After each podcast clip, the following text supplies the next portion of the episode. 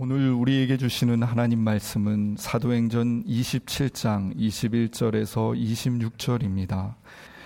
여러 사람이 오래 먹지 못하였음에 바울이 가운데 서서 말하되 여러분이여 내 말을 듣고 글에 대해서 떠나지 아니하여 이 타격과 손상을 면하였더라면 좋을 뻔하였느니라. 내가 너희를 권하노니 이제는 안심하라. 너희 중 아무도 생명에는 아무런 손상이 없겠고 오직 배뿐이리라. 내가 속한 바 곧 내가 섬기는 하나님의 사자가 어젯밤에 내 곁에 서서 말하되 바울아 두려워하지 말라. 내가 가이사 앞에 서야 하겠고 또 하나님께서 너와 함께 항해하는 자를 다 내게 주셨다 하였으니 그러므로 여러분이여 안심하라. 나는 내게 말씀하신 그대로 되리라고 하나님을 믿노라. 그런즉 우리가 반드시 한 섬에 걸리리라 하더라. 아멘. 바다에 크고 작은 풍랑이 계속되는 것은 바다가 살아있기 때문입니다. 크고 작은 풍랑을 통해서 바닷물은 정화되고 생명력을 유지하게 됩니다. 흔히 인생을 항해에 비유합니다.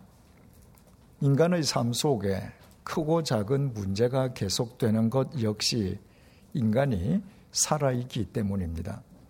죽은 인간에게는 그 어떤 문제도 제기될 수 없습니다. 하지만 동일한 인생 문제라 할지라도 그리스도인에게는 문제의 의미가 본질적으로 다릅니다. 그리스도인이 인생의 항해 길에서 겪는 크고 작은 문제들은 주님께서 우리의 생각과 마음을 정화시켜 주시고 우리의 생명을 빛나는 보석처럼 연마시켜 주시려는 은총의 손길입니다. 이런 관점에서 우리가 오늘로 4주째 살펴보고 있는 바울의 고백은 대단히 중요한 의미를 지니고 있습니다.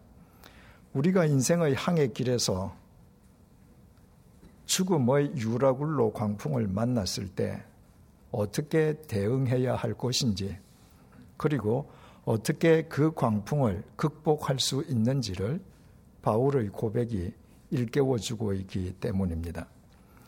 알렉산드리아 배에 승선한 사람들은 죽음의 유라굴로 광풍이 몰아닥침과 동시에 자신들이 타고 있던 배에 대한 통제력을 상실했습니다. 항해의 위험을 무릅쓰면서까지 그토록 지키려 했던 그들의 재산도 모두 바다 속에 내버려야만 했습니다. 여러 날 동안 해도 별도 보이지 않는 칠흑 같은 어둠 속에서 아무것도 먹지도 마시지도 못했습니다. 그러나 알렉산드리아 배를 삼키려는 죽음의 광풍이 잦아들 기미가 전혀 보이지 않자 마침내 그들의 심중에서 구원의 여망마저 사라져버리고 말았습니다. 바로 그때 그들 가운데에서 일어서는 한 사람이 있었습니다. 구원의 여망마저 상실한 사람들이 모두 죽음의 절망 속으로 떨어져 내리는 순간 바로 그 절망 한 가운데에서 일어서는 한 사람이었습니다. 사도 바울이었습니다. 그것은 바울의 강철 같은 신념이나 의지의 산물이 아니라고 했습니다. 바울에게 그것이 가능할 수 있었던 것은 그 죽음의 광풍 속에서도 하나님께서 바울과 함께 해 주셨기 때문입니다. 바울은 그 하나님을 내가 속한 바, 곧 내가 섬기는 하나님이라고 고백했습니다. 바울에게 하나님은 내가 속한 나의 하나님이신 동시에 내가 섬기는 하나님이셨습니다. 바울이 속하여 섬긴 하나님은 입이 있어도 말하지 못하며 눈이 있어도 보지 못하며 귀가 있어도 듣지 못하며 코가 있어도 냄새 맡지 못하며 손이 있어도 만지지 못하며 발이 있어도 걷지 못하며 목구멍이 있어도 작은 소리조차 내지 못하는 금속이나 대리석 조각상이 아니었습니다. 바울이 속하여 섬긴 하나님은 바울 곁에서 말씀해 주시는 하나님이셨습니다. 아득하게 높은 저 하늘 위에서 저 멀리 산 너머에서 아련한 목소리로 어렴풋하게 말씀하시는 것이 아니었습니다. 햇볕 따스한 봄날 백주의 대낮에만 말씀하시는 분도 아니었습니다. 바울이 속하여 섬긴 하나님은 낮인지 밤인지 분간조차 할 수 없었던 그 한밤중에 지중해 한가운데에서 죽음의 유라굴로 광풍에 휩쓸린 바울에게 친히 다가오셔서 바로 바울 곁에서 말씀해 주시는 하나님이셨습니다. 이 시간부터 우리가 주목하고자 하는 것은 죽음의 광풍이 몰아치는 그 한밤중에 하나님께서 바울에게 친히 말씀해 주신 내용입니다. 24절을 보시겠습니다. 바울아, 두려워하지 말라. 내가 가이사 앞에 서야 하겠고, 또 하나님께서 너와 함께 항해하는 자를 다 내게 주셨다 하였으니, 하나님께서 바울에게 하신 첫 번째 말씀은 두려워하지 말라는 것이었습니다. 두 사람이 우리 앞에 있을 경우에 한 사람의 말만으로도 우리는 나머지 또 한 사람의 정황을 알 수 있게 됩니다. 이를테면 퇴근 시간의 남편으로부터 전화를 받은 아내가 오늘도 고주망태로 귀가할 건가요? 하고 남편에게 묻는다면 그녀의 남편은 하고 한 날 술독에 빠져서 살고 있음을 의미합니다. 아이에게 너 여태 게임하고 있니? 라는 엄마의 말은 아이가 엄마와 약속한 공부 시간을 어겼다는 말입니다. 고령의 아버지에게 이제부터 밤에는 운전하지 마십시오. 라는 자식의 말을 통해 우리는 그 고령의 아버지가 야간 운전을 통해 그동안 여러 차례 사고를 일으켰음을 알 수 있습니다.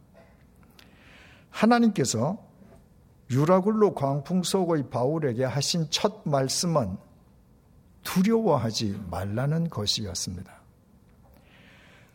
이것은 바울이 그 죽음의 광풍 속에서 두려워하고 있었음을 의미합니다. 바울이 전혀 두려워하지 않았다면 하나님께서는 두려워하지도 않는 바울에게 두려워하지 말라고 말씀하실 필요도 까닭도 없었을 것입니다. 사도 바울이라고 해서 우리와는 본질적으로 다른 초인이 아니었습니다. 바울 역시 우리와 똑같은 성정을 지닌 연약한 인간에 지나지 않았습니다. 그가 강할 수 있었던 것은 3일 만에 죽음을 깨뜨리고 다시 살아나신 주님의 강하심을 의지할 때 뿐이었습니다. 만약 한순간이라도 그의 시야에 주님께서 계시지 않는다면 바울 역시 매사에 불안해하고 초조해하며 두려워하는 우리와 조금도 다를 바가 없었습니다. 마태복음 14장의 베드로도 마찬가지였습니다. 제자들이 한밤중에 배를 타고 갈릴리 바다를 건널 때였습니다. 갑자기 몰아닥친 거센 바람이 배에 타고 있는 제자들을 괴롭혔습니다. 산 위에서 기도하며 그 광경을 목격하신 주님께서 거센 바람이 몰아치는 바다 위를 걸어서 제자들의 배에 다가오셨습니다. 주님께서 바다 위를 걸어오시리라고는 상상치도 못한 제자들은 주님을 유령이라 착각하고 모두 공포에 사로잡혀 비명을 질렀습니다. 주님께서 그 제자들에게 말씀하셨습니다. 마태복음 14장 27절입니다. 안심하라. 나니 두려워하지 말라. 나니 두려워하지 말라. 그 말씀에 제자들이 정신을 차리고 보니 거센 바람이 몰아치는 바다 위를 걸어오시는 분은 유령이 아니라 주님이셨습니다. 베드로가 주님께 요청했습니다. 당신이 정말 주님이시라면 베드로 자신도 물 위를 걸을 수 있게끔 명령해 달라는 요청이었습니다. 주님께서 베드로에게 바다 위를 걸어오라고 명령하셨고 베드로는 주님의 명령에 의지하여 거센 바람이 몰아치는 바다 위를 걸어 주님을 향해 다가갔습니다. 그때 갑자기 바람이 더 거세어졌습니다. 베드로는 고개를 돌려 더 거세어진 바람을 보았고 그 즉시 베드로는 두려움에 사로잡혀 비명을 지르며 바다에 빠지고 말았습니다. 주님께서 베드로의 손을 붙잡아 바다에서 끌어올리시며 그에게 말씀하셨습니다. 마태복음 14장 31절입니다. 믿음이 작은 자여 왜 의심하였느냐? 베드로가 어쩌다가 믿음이 작은 자로 전락했습니까? 그리고 왜 무엇을 의심했습니까?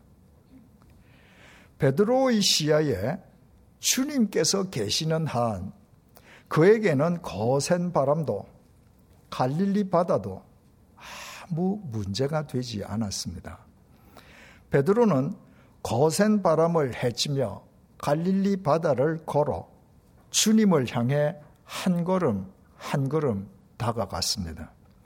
하지만 베드로가 주님에게서 고개를 돌려 거센 바람을 보는 순간 다시 말해 베드로의 시야에 거센 바람만 몰아치는 순간 베드로는 그 바람의 위세에 압도당하여 두려움에 사로잡히고 말았습니다.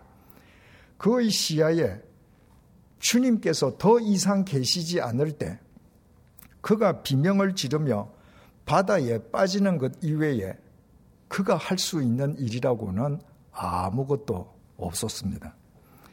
그가 주님보다 거센 바람을 더 크게 여기는 바로 그 순간에 그는 믿음이 작은 자로 전락해 버렸고 주님을 믿는다면서도 도리어 주님을 의심하는 결과를 초래하고 말았습니다. 누가 믿음이 큰 사람이겠습니까? 어떤 상황 속에서든 이 세상 그 어떤 것보다 삼위일체 하나님께서 더 크신 분이심을 믿는 사람입니다. 그러나 아무리 믿음이 큰 사람이라 해도 그의 시야에 하나님께서 계시지 않으면 베드로처럼 한순간에 믿음이 작은 자로 전락해서 세상의 풍파 속에 침몰할 수 있습니다. 그의 시야에 하나님이 보이지 않는 사람들에게 세상의 온갖 풍랑은 늘 두려움의 대상이기 때문입니다. 바울은 3차 전도 여행 중에 마게도냐에서 기록한 고린도 후서 11장 25절에서 자신이 세 번 파손당하고 일주야를 깊은 바다에서 지냈다고 증언했습니다. 세 차례에 걸쳐 지중해 세계를 누비고 다닌 바울이 본문 이전에도 바다에서 세 번이나 폭풍을 겪었던 것입니다. 그러나 유라굴로 광풍은 예전에 겪었던 세 번의 폭풍과 같지 않았습니다. 유라굴로 광풍은 전무후무한 죽음의 광풍이었습니다. 그 죽음의 광풍이 몰아닥침과 동시에 사람의 통제력에서 벗어나 버린 배가 마구 흔들리며 광풍에 휩쓸려 갈 때 온갖 비명을 질러대는 사람들 틈에서 바울 역시 두렵지 않았겠습니까? 사람들이 그토록 지키려던 재산마저 모두 바다에 내버려도 배가 뒤집힐 듯이 요동치기만 할 때 바울 역시 두렵지 않았겠습니까? 여러 날 동안 해도 별도 보이지 않는 칠흑 같은 어둠 속에서 아무것도 먹지도 마시지도 못했지만 죽음의 광풍이 기세가 꺾어지기는 커녕 계속해서 배를 집어 삼키려 할 때 바울 역시 두렵지 않았겠습니까? 배에 타고 있는 사람들이 구원의 여망마저 상실한 채 모두 죽음의 절망 속으로 떨어져 내릴 때 노쇠하고 병약한 바울 역시 두렵지 않았겠습니까?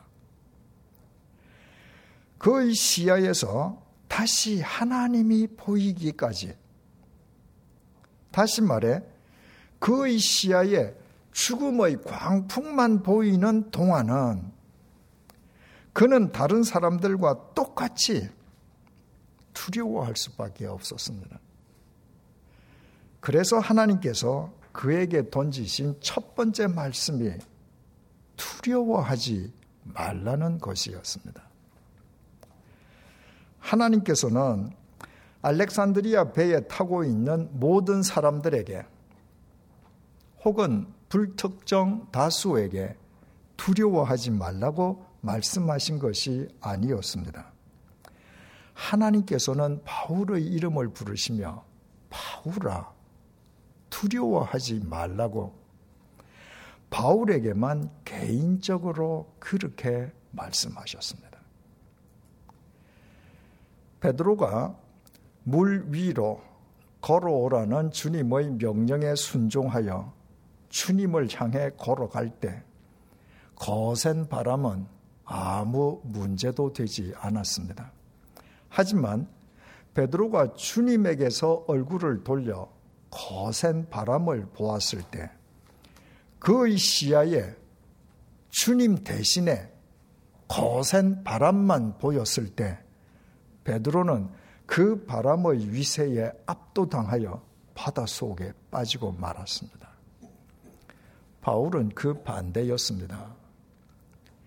지중해를 항해하는 바울의 시야가 갑자기 몰아닥친 유라굴로 광풍으로만 채워졌을 때 그 죽음의 광풍에 휩쓸린 바울 역시 다른 사람들과 똑같이 두려워했습니다. 그러나 그의 이름을 부르시며 두려워하지 말라고 말씀하시는 하나님이 그의 시야에 보이는 순간부터 죽음의 광풍은 바울에게 더 이상 문제가 되지 않았습니다.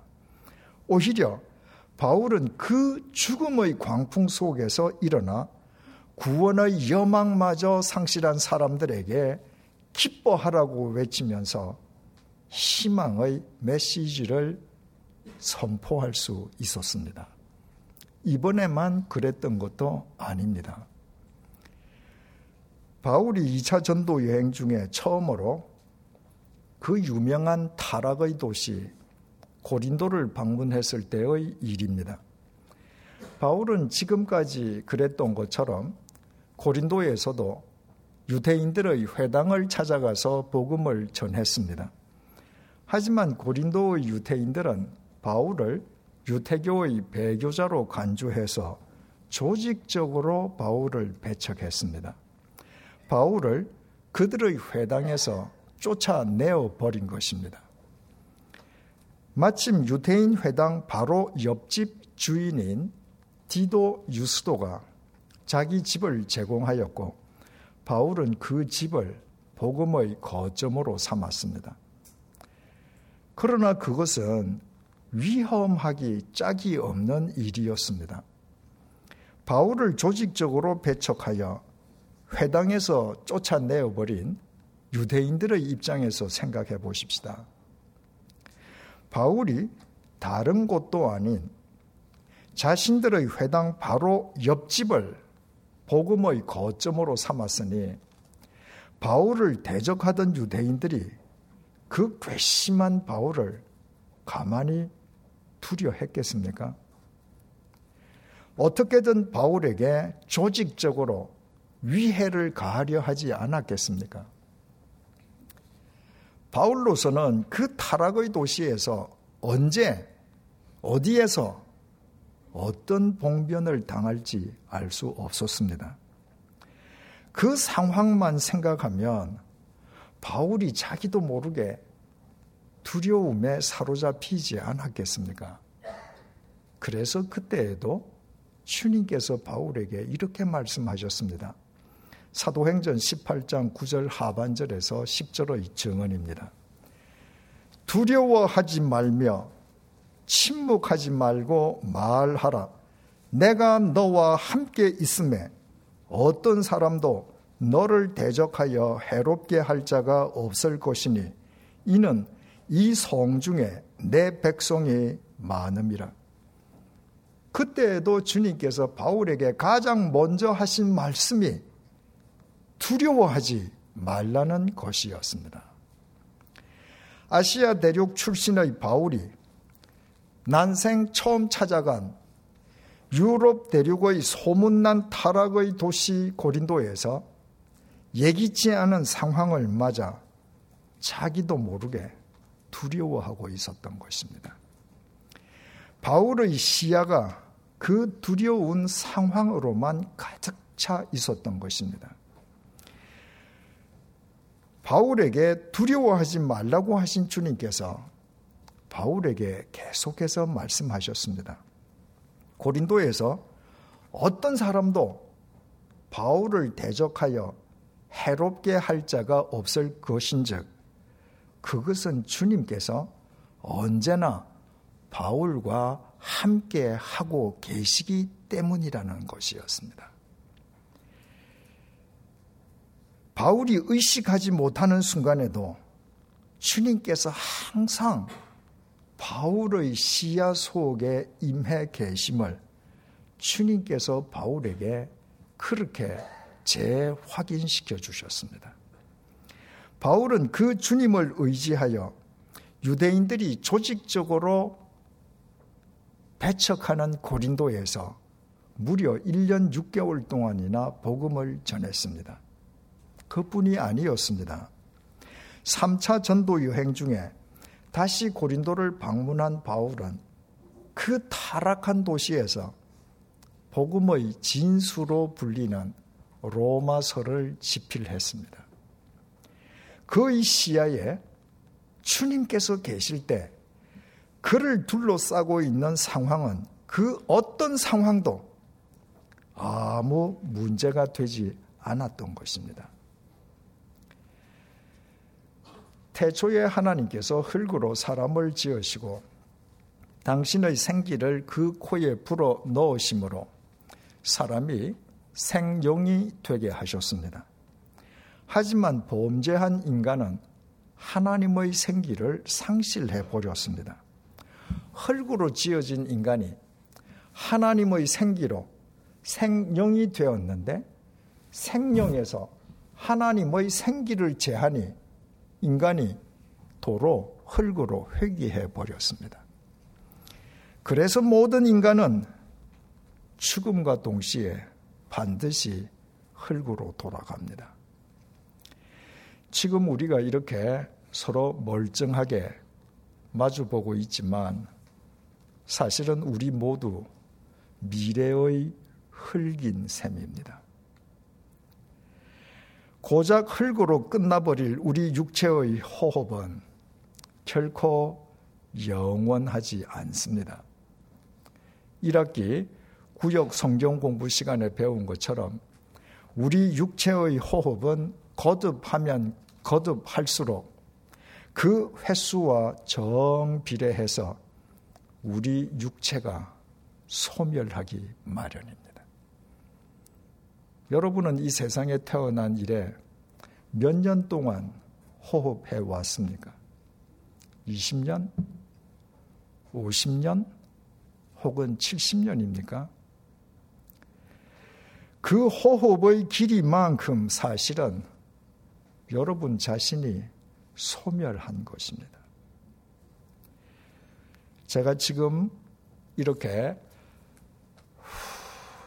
한번 호흡했습니다.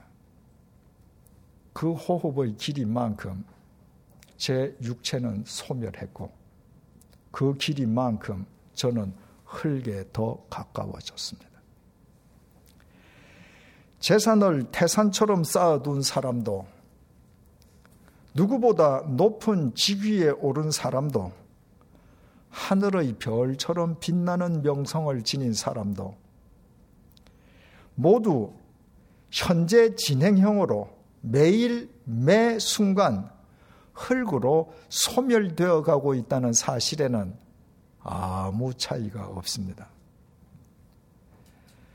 호흡하면 할수록 계속 흙으로 소멸되어 가는 인생 그 자체에 무슨 대단한 가치가 있겠습니까? 겨우 한 줌의 흙으로 끝나버릴 인생에 무슨 확고한 미래가 보장될 수 있겠습니까? 한 줌의 흙에 불과한 인생이 거대한 죽음의 광풍 앞에서 과연 무엇을 할 수 있겠습니까? 생각하면 할수록 매 순간 흙으로 소멸해가는 인생 그 자체는 아무것도 아니요. 허망하기 짝이 없습니다. 그래서 모든 인간은 그렇듯 불완전한 자기 존재로 인한 두려움과 근심에 사로잡혀 살아갑니다. 인생에 조그마한 비바람이 불어도 두려워하고 태산처럼 먹을 것을 쌓아두고도 내일을 근심하며 7, 80년이나 살고서도 암 선고를 받으면 죽음을 두려워합니다. 흙으로 소멸되어 가는 인간의 시야에는 언제나 이 세상의 문제만 커다랗게 클로즈업 되기 때문입니다. 그러나 그 인간의 시야에 주님께서 등장하시는 순간부터 인간은 모든 두려움으로부터 해방됩니다. 인간의 죄값을 대신 치러주시기 위해 십자가의 제물로 죽임당하신 주님께서는 3일 만에 죽음의 권세를 깨뜨리고 다시 살아나셨습니다. 그 주님께서 함께하고 계시는데 대체 이 세상에서 극복하지 못할 광풍이 어디에 있겠습니까? 그 주님께서 지금 개입하고 계시는데 주님의 신비로운 섭리 아닌 광풍이 있을 수 있겠습니까? 바울의 시야가 순식간에 몰아닥친 유라굴로 광풍으로만 가득 찼을 때 그것은 두렵기 짝이 없는 죽음의 광풍이었습니다. 하지만 바울의 시야에 두려워하지 말라고 말씀하시는 하나님이 보이기 시작함과 동시에 유라굴로 광풍은 더 이상 죽음의 광풍이 아니었습니다. 그것은 황제의 법정에 서야 할 바울의 심정을 더욱 새롭게 정화시켜주고 이미 인생 말년에 접어든 그의 속 사람을 더욱 강건하게 세워주시는 은총의 손길이었습니다. 나아가 유라굴로 광풍은 바울을 통해 알렉산드리아 배에 승선해 있는 275명 전원을 구원하시려는 하나님의 신비로운 섭리였습니다. 바울 홀로는 죽음의 광풍에 두려워 떠는 노쇠하고 병약한 인간에 지나지 않았지만 그의 시야에 하나님을 모신 바울은 바로 그 죽음의 광풍 속에서 담대하게 275명을 구원해 내는 위대한 사도 바울이 되었습니다. 그 바울은 천신만고 끝에 찾아간 로마에서 주님을 위해 참수형을 당해 죽었습니다. 참수형은 자기 목이 잘려 죽는 것입니다. 참수형을 당하기 전날 밤에 쇠사슬에 묶인 채 감옥에서 날이 새기를 기다리는 바울에게 두려움이 없었겠습니까? 형정으로 걸어가는 바울이 두렵지 않았겠습니까? 그의 시야에 그가 당할 참수형만 클로즈업 되는 한 인간인 그에게는 반드시 두려움이 있었을 것입니다. 그런데도 그가 어떻게 자기 목이 잘려나가는 참 수형을 피하지 않고 주님의 휘페르테스와 마르티스의 사명을 끝까지 감수할 수 있었겠습니까? 그때에도 바울의 시야에 주님께서 나타나셔서 바울을 향해 두 팔을 벌리시면서 말씀하셨을 것입니다. 바울아, 나니 두려워하지 말라. 내가 반드시 죽음의 한 가운데에서 너를 영원히 일으켜 세워 주리라. 바울은 그 주님을 위해 두려움 없이 자신의 목숨을 기꺼이 바쳤고 주님께서는 그 바울을 통해 인류의 역사를 새롭게 하셨습니다. 그리고 3일 만에 다시 살아나신 당신 안에서 그 바울을 시간과 공간을 초월하여 영원히 살아있게 해 주셨습니다. 지난 일주일 동안 우리의 시야에는 무엇으로 가득 차 있었습니까? 지난 7일 동안 우리 시야에서 주님이 보인 적은 몇 번이나 있었습니까? 우리 시야가 온통 세상으로만 가득 차 있어서 주님께서 개입하실 틈이라곤 바늘 구멍만큼도 없었던 것은 아닙니까? 그렇다면 매일 흙으로 소멸해가는 우리는 인생의 항해길에서 두려움과 근심의 노예로 계속 살아갈 수밖에 없습니다. 잊지 마십시오. 주님께서는 저 멀리 산 너머에 바다 건너에 혹은 하늘 높이 계시지 않습니다. 주님께서는 언제나 우리의 시야 속에 임해 계시고 우리 곁에 우리와 함께하고 계십니다.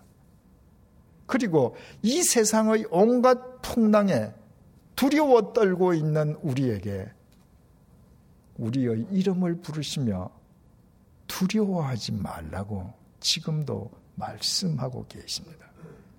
믿음은 말씀과 기도를 통해 매 순간 그 주님을 의식하면서 두려워하지 말라는 주님의 음성에 담대하게 응답하며 살아가는 것입니다. 그때부터 이 세상의 크고 작은 풍랑은 우리의 심령을 새롭게 정화시켜주고 우리의 생명을 빛나는 보석처럼 연마해 주는 은총의 손길이 됩니다. 그 결과 우리 홀로는 죽음의 광풍 속에서 매일 소멸해가는 한 줌의 흙에 불과하지만 주님과 함께라면 우리는 바로 그 죽음의 광풍 속에서 275명을 담대하게 구원해내는 이 시대의 사도 바울이 될 수 있습니다. 3일 만에 다시 살아나신 주님을 주님으로 모시고 살아가는 그리스도인들의 감격과 환희가 바로 거기에 있습니다. 기도하시겠습니다.